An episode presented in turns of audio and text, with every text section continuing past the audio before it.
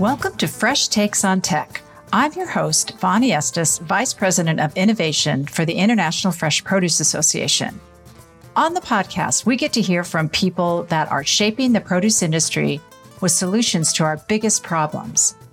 Join me as we uncover the opportunities and advancements shaping the future of produce through a tech lens. Welcome to Fresh Takes on Tech, where insight meets innovation. Hello, and welcome to a new season of Fresh Takes on Tech. This season, we are tackling climate smart agriculture, or CSA, as those who love acronyms like to say. Last year, USDA announced partnerships to support the production and marketing of climate smart commodities via a set of pilot projects lasting one to five years. USDA invested $2.8 billion in 70 selected projects, one of which is the International Fresh Produce Association's Vibrant Future Project. The goal of this project is to provide funds and technical assistance to growers who are interested in trialing climate smart production practices. The growers will leverage food safety traceability systems for tracking climate benefits of these practices, then use this traceable information to help growers tell their stories of sustainability. That grant is also supporting this podcast in part. This season, we will speak with experts in climate smart agriculture. Welcome to the season. Today, we are going to start off the podcast about climate smart ag with Renee Vassilos, Director of Agriculture Innovation at the Nature Conservancy. So, Renee, I was trying to think back when we met. So, it was 2017 on a hike in Montana. Do you remember that? That was so great. Right. That was fantastic. I do remember. You were not with the Nature Conservancy. I was not with IFPA, and we were with a bunch of other amazing women talking about ag tech. It was really phenomenal. So that was a great way to meet you. Yes, such a treat. I wish that could happen more often, right? I do too. We should just go to Montana. okay, back to Climate Smart Ag. This is the first episode in this series. So I'm going to have you do a little bit of explaining of what Climate Smart is, just to kind of get us all on the same page. What is Climate Smart Ag and what are some of the benefits? So I will, this is maybe what you'll come across through the podcast, but I will say how we think of it at the Nature Conservancy. And for us, as we think about climate smart agriculture, what it is rooted in, no pun intended, are production practices on farm and on ranch that are critical for rebuilding soil health.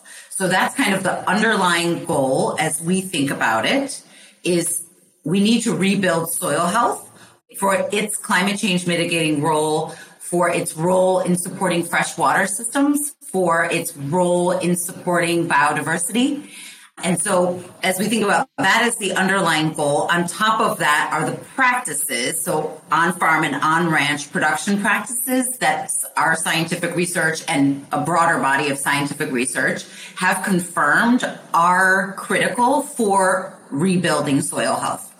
So, as we think about climate smart agriculture, it is tied to certain production practices like putting acres under cover crop acres under minimal till, no till, increasing rotations, input optimization, agroforestry. And on the ranching side, it's the scaling of regenerative grazing land management plans.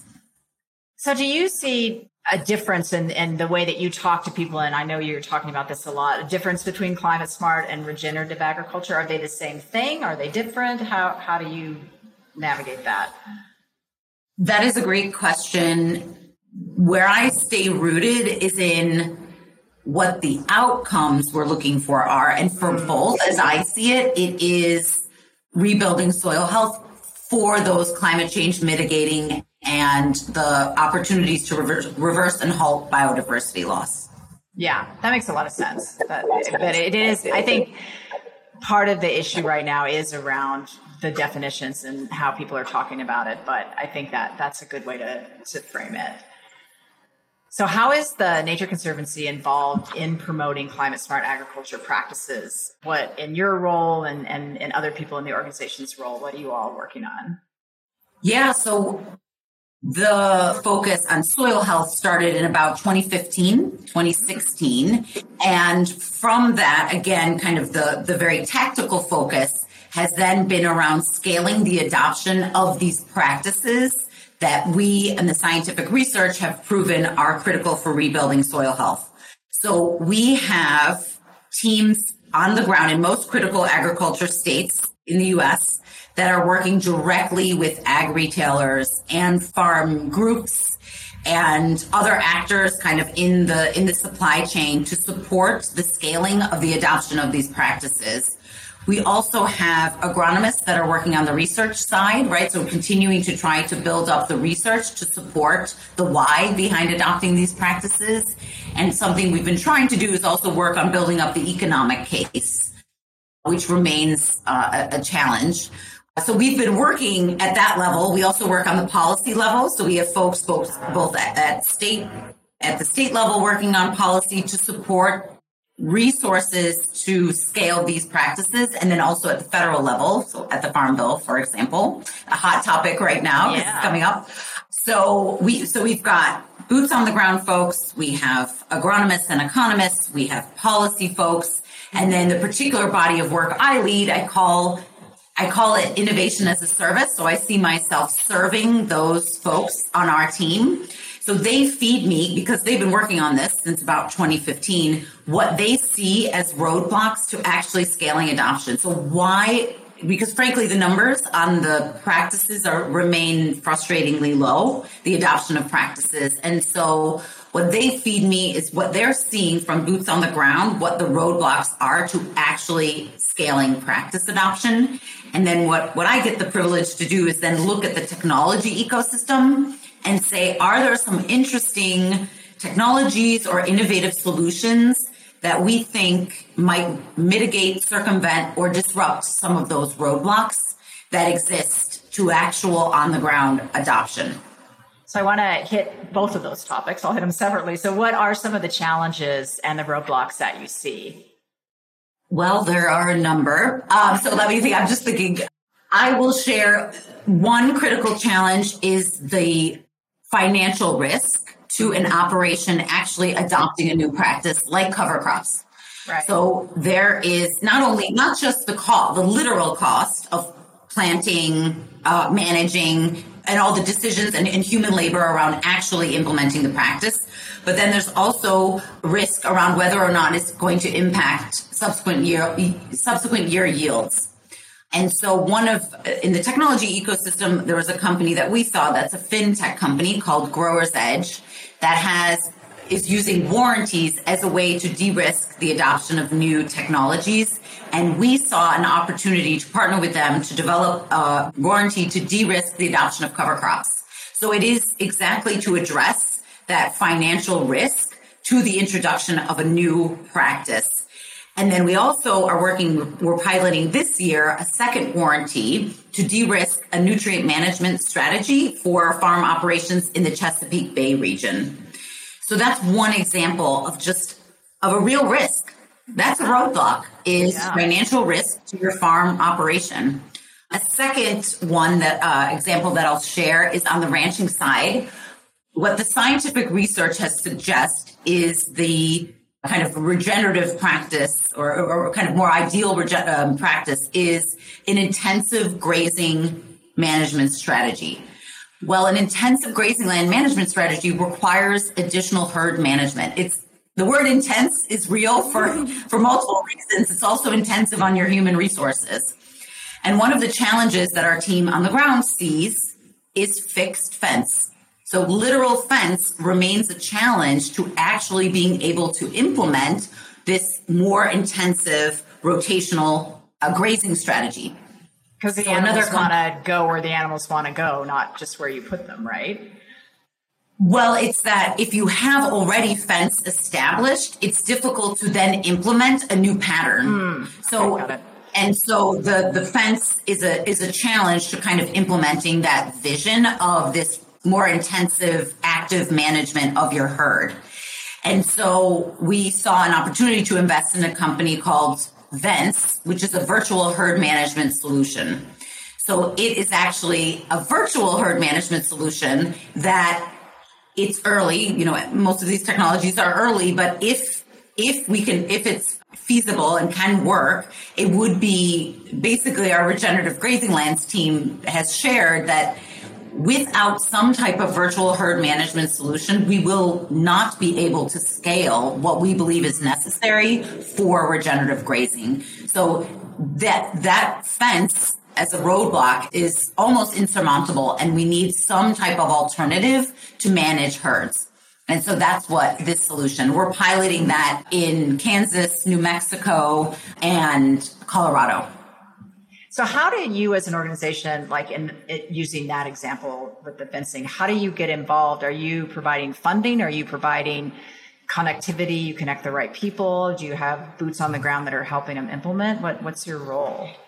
Yeah, so for these, we made uh, a passive equity investment in the companies. And then we have set up these pilots to actually test the solutions on the ground for the conservation impact that we see and business outcomes. This is something I'm quite excited about is this idea of making sure that we're testing solutions not just for the conservation that we're looking for, but also understanding what the potential benefits are to enact to the business which if we want to see solutions adopted and scaled we we must be looking at both right we, we have to be thinking about what the business outcomes are for introducing these new technologies in order to implement the climate smart agricultural production practices that we really want to see scale mm-hmm. What are some of the other innovations that you're seeing, um, or if there's anything that you're not seeing that you think you know someone should be working on? What what sort of innovations are you looking at? So another challenge that we continue to see is the realities for profitably implementing precision agriculture systems, so precision application systems remains very difficult and the actual on farm numbers of who's actually implementing precision systems remains lower than we would like. And so we also saw a company out of Australia that faces, so uh, in Australia, they're facing severe herbicide resistance. So they, they have some actual tremendous pressure to figure out how they can actually, in their, they have large scale row crop systems, how they can actually profitably implement a precision application system. They were using the standard John Deere, Case New Holland equipment, and it wasn't, it didn't allow them to in a cost effective way implement the precision application that they wanted. So it is a husband and wife team that is building an autonomous tractor platform to be able to do that in large scale row crop operations, to be able to implement precision application. So that's another technology. So that's that's going to have an effect on herbicide resistance just because you're using less. Is that how that solves that? Well, so the, the idea, things. Well, so the idea would be first using less, definitely, absolutely, and then thinking about I mean, it's early days on other solutions, but if we can if you can start other solutions in a precision manner, mm-hmm. the some of the thinking is you're not running into the same well what we what we're seeing is accelerated resistance. And so it's an incredible challenge for a farmer. Like literally it's just kind of this this racing challenge of this the increasing speed that the resist of what is coming in terms of resistance to existing herbicide and pesticide solutions. And so the idea is we have to be thinking about tools that are more precise to kind of slow down for existing tool herbicide and pesticide tools and then also thinking about future tools that are coming into the space how do we actually use them in a in a judicious precision manner in order to minimize impact so you're looking at biologicals for that as a potential solution? So we have looked at biologicals. I think what is difficult is there, there there's there's some interesting work being done in that space. Mm-hmm. It, we didn't think it made sense necessarily. We have a, a, small pool of investment dollars. And so we didn't think it necessarily made sense for the Nature Conservancy to choose winners in that space. But where we have supported is a company called Pattern Ag, that is a soil microbiome analysis company. And now they're supporting kind of pre-season analysis of what subsequent season pressures will be and, and giving feedback around what types of treatments may or may not be necessary for corn and soybean producers. But an additional, like further outlook solutions that they're looking at is actually being building out the platform to be able to test biologicals at scale. And this we think is incredibly compelling and important. Uh, a very important piece of the scaling of biological solutions is actually having a platform that can test what exists, right? Because what we've seen historically, right, are, are very much hammer solutions. They are not nuanced, complicated solutions, right? Like most of the chemical solutions are very much hammer solutions and the type of testing and support system in place to be able to test biologicals will have to be different. And so we think it's important to be supporting kind of that ecosystem to support that future future shift towards more biological tools. That makes so much sense. And that putting attention and financing into those kinds of platforms so that other technologies can bubble up and solve some of those problems. It really makes you have a bigger impact. So that that makes a lot of sense to look at it that way you had mentioned about just a lot of the risk going to farmers, and, and that's what we've seen for years on every technology. Is like, here, try this. You know, oh, if it doesn't work, you lost, you know, a bunch of acres. Sorry about that. Or just the time to learn how to use something new. So in the past, a lot of the risk of new technology and new technology adoption has come on to growers, and we're all trying to figure out a way to have that not be the case. But so, what are some of the ways to encourage more farmers and agriculture communities to adopt these types of products and practices on a broader scale? So, I believe very, and this is part of the thesis behind us actually investing and engaging in this technology ecosystem. I think what we what we have to continue to support are are the development of solutions that make the business decision for farm operations to adopt these practices, what we are looking to do is to support the development of solutions that make climate smart production practices the right business decision. The way Bill Gates talks about this is eliminate the green premium. If we're being honest, as you as you articulated, the reality is where these practices are being adopted is mostly I shouldn't totally generalize, but it, it, it, remains elusive for the vast majority of farm operations mm-hmm. because of that green premium. It's co- more costly to actually implement these practices today for a variety of reasons. And so, what we're looking to do, as other things are happening, as policy is changing, as herbicide resistance and pesticide resistance, resistance pressures are coming on. What we're also looking to do is build up the technology so that when the tailwinds are sufficient and it to, to ensure that the tools exist for the vast majority of producers to adopt these practices and have that be the right business decision.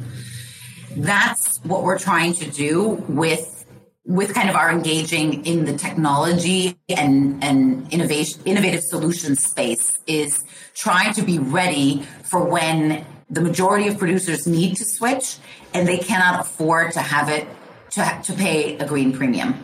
Mm-hmm. Yeah, that makes a lot of sense. And I, I think expecting the rest of the chain to to pay for it. it. It's just it the whole the whole infrastructure, the whole system needs to change. You know, and, and in produce and trying to get the consumer, you know, that's buying grapes or whatever to get them to pay more, and it doesn't trickle back to the grower anyway. So it really is. This, this really is a conundrum that I think we're all attacking in different ways, and and it is a place I think where policy and, and some of these grants like from USDA, like if, if you can if you can come with a check and say, if you'll try this practice this year, if you'll try all these practices this year, and we'll make that you know, monetarily even or even better, then we're gonna we're gonna have a much better success and to say, here, take this risk, and I hope it works. You know. Yeah, and I should say, uh, but the Nature Conservancy received one of the Climate Smart Commodities grants to support the um, adoption of the agroforestry practice. So we are looking to, we'll be working, as most of the grants are structured, we'll have many partners, but the, we're managing the grant and it, the goal is to support the implementation of agroforestry on 30,000 acres. Oh. And the idea is, as you suggest, to reduce the premium. So, so through for those 30,000 acres, reduce the premium for the introduction of agroforestry practice, trees, reduce the green premium to actually putting trees back in your system. And then testing out what that actually means from, you know, actually starting to try to measure the outcomes of that from both the climate change mitigating outcomes and also what that means for the farm operation business model. So we're really thinking about and then using this as the, as right like the pilot test case for how could this scale? How could this scale in a way and what is required to scale this in a way that doesn't come with a green premium for the rest of the millions and millions of acres that exist. Excellent. You had talked a little bit at, the top about soil health and so I think this is, I mean, obviously it's not a new idea, and all of us that have been involved in agriculture have thought about the importance of the soil. But I was at a, a conference recently, and they were saying, you know, for so many years, we just focused on the plant and it was all about you know what's going on with the plant? What's the genetics of the plant? What is you know what it's all about the plant. But now there's a little bit this change of focus of saying okay what's going on in the soil? And if we can really make the soil healthy then that has this huge contribution to what's happening with the plant. So, can you talk a little bit more about why soil health is is crucial in climate smart agriculture and just how that helps with climate resilience?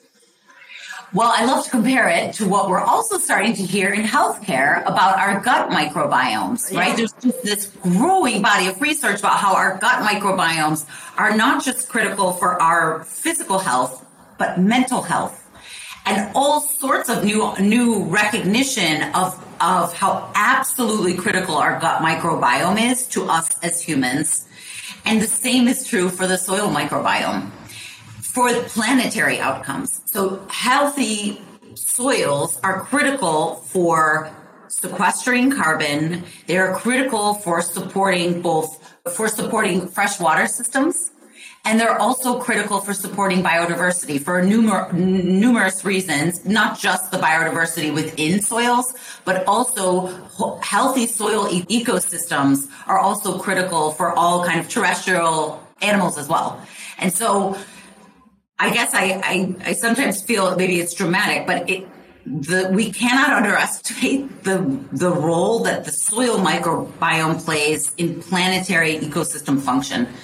So it's not just around greenhouse gas emission reductions, but it is for the for all of the elements to us having a healthy, thriving planet.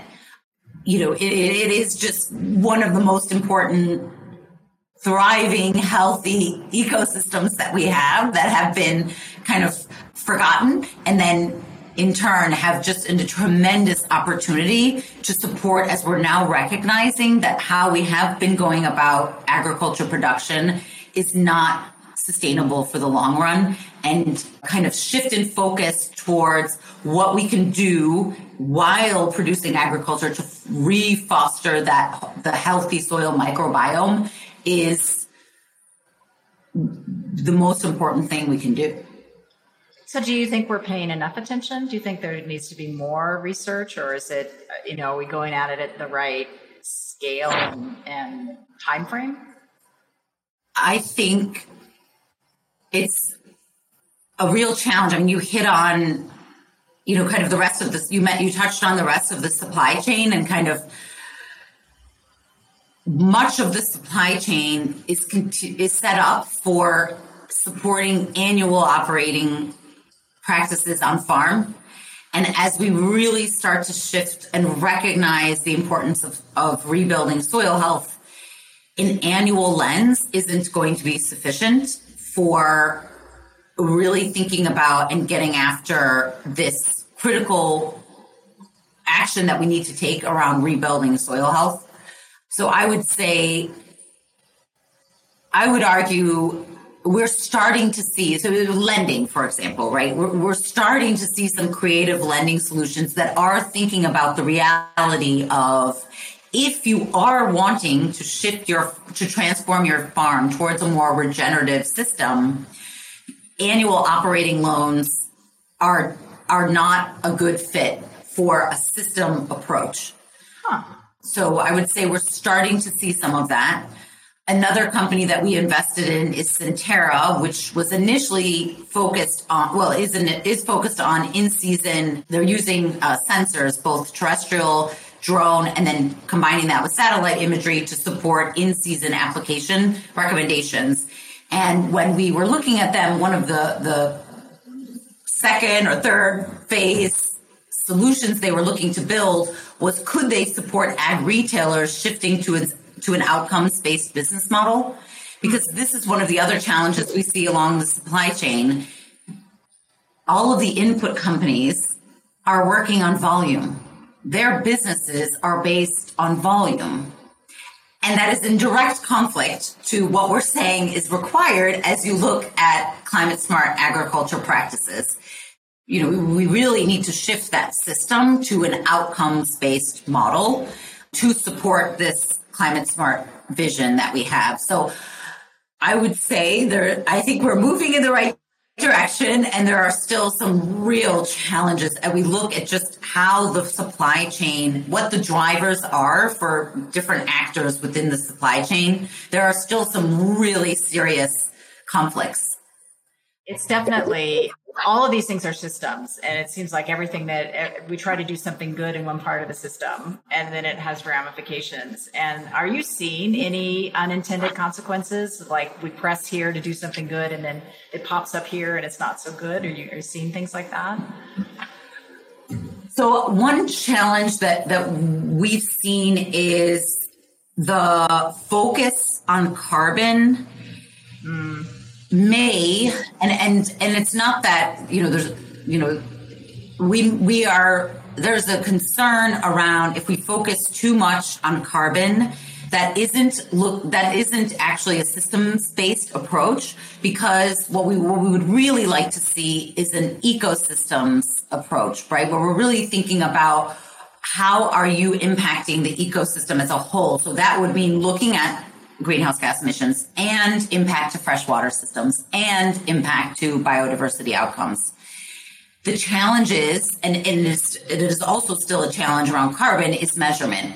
But the, that challenge also applies as we think about how does it impact freshwater systems and how does it impact biodiversity.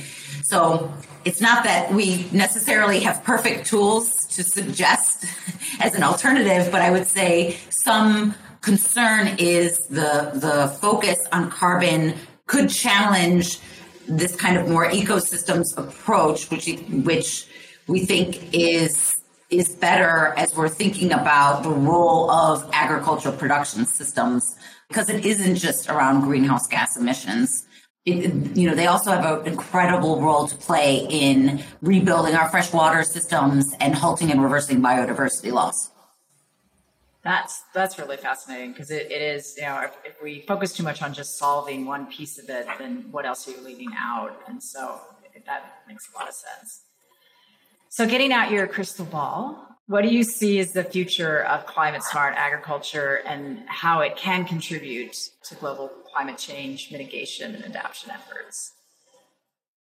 I hesitate because sometimes I feel I'm being too dramatic, but it's not how it can contribute. It is how it must contribute because the footprint that agriculture has and the handprint so like the the positive the flip to that right the, the the the the positive role that it can play there is no other lever that exists that can actually be a positive in terms of climate change mitigation and halting and reversing biodiversity loss.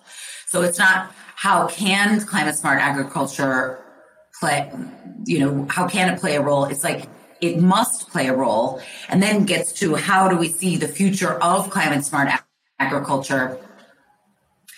What I would argue is that we need more attention put and, and this is biased, of course, because of the body of work that I lead, but I think we really need more attention around what are the tools that going that are going to make it feasible for the vast majority of farm operations and ranch operations to actually implement what we're suggesting are these practices. We really have to think about what tools are required in the face of severe labor shortages, in the face of increasing volatility, right? It's becoming more complex. So how do we actually support in this, in the reality of today and what's coming? How do we actually support the vast majority of these operations to, to profitably implement these practices? I think that has to be a front and center focus because it is a, it is a must. Mm-hmm. Definitely. Well, Renee, it's always great to talk to you and dip into your wisdom and what you're up to. So thank you so much for your time. I really appreciate it. Thank you so much, Bonnie. This is a fantastic podcast, and I'm just grateful to have the chance to share. That's it for today's episode of Fresh Takes on Tech. This entire season on climate smart agriculture is funded in part by a grant from USDA for climate smart commodities. See you next time.